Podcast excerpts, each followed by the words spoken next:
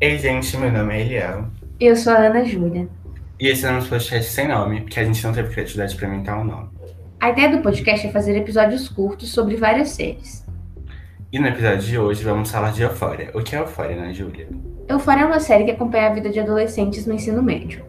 A série é vista pela Ru, então tudo que acontece é contado pelo lado dela. Rue é dependente química e já sofreu uma overdose. A série começa depois que a Ru sai da reabilitação. Nesse período, ela conhece a Jules, uma mulher trans.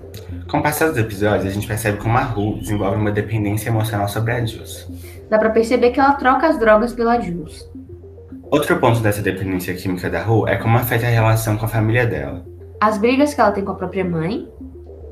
E a irmã mais nova dela sofre muito com isso. O que você acha que causa essa dependência química? Eu acho principalmente a doença do pai dela. Porque ela passou a roubar os remédios do pai. Esse foi o primeiro contato que ela teve com as drogas.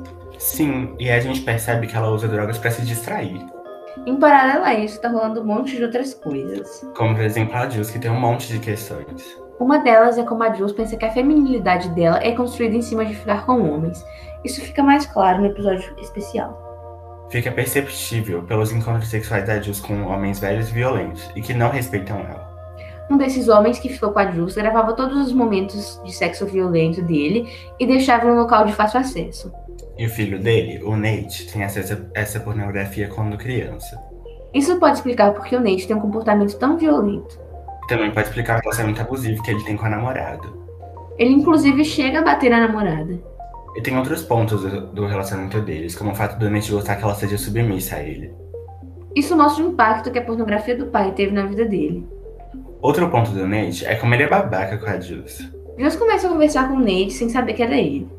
Ela acaba se apaixonando por ele e envia nudes. Depois Nate passa a chan- chantagear a Jules, dizendo que vai expor esses nudes e que vai denunciar ela por compartilhar pornografia infantil. Isso mostra como ele é simulado, já que ele havia compartilhado nudes de outras garotas também. Essa garota é a Cassie, que teve vídeos íntimos vazados. Durante toda a série, a gente vê o quanto a Cassie fica mal com isso.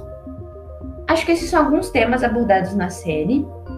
E a gente recomenda vocês assistirem a série. Esse foi o episódio de hoje. Então a gente vai ficando por aqui. Até a próxima! Beijinhos!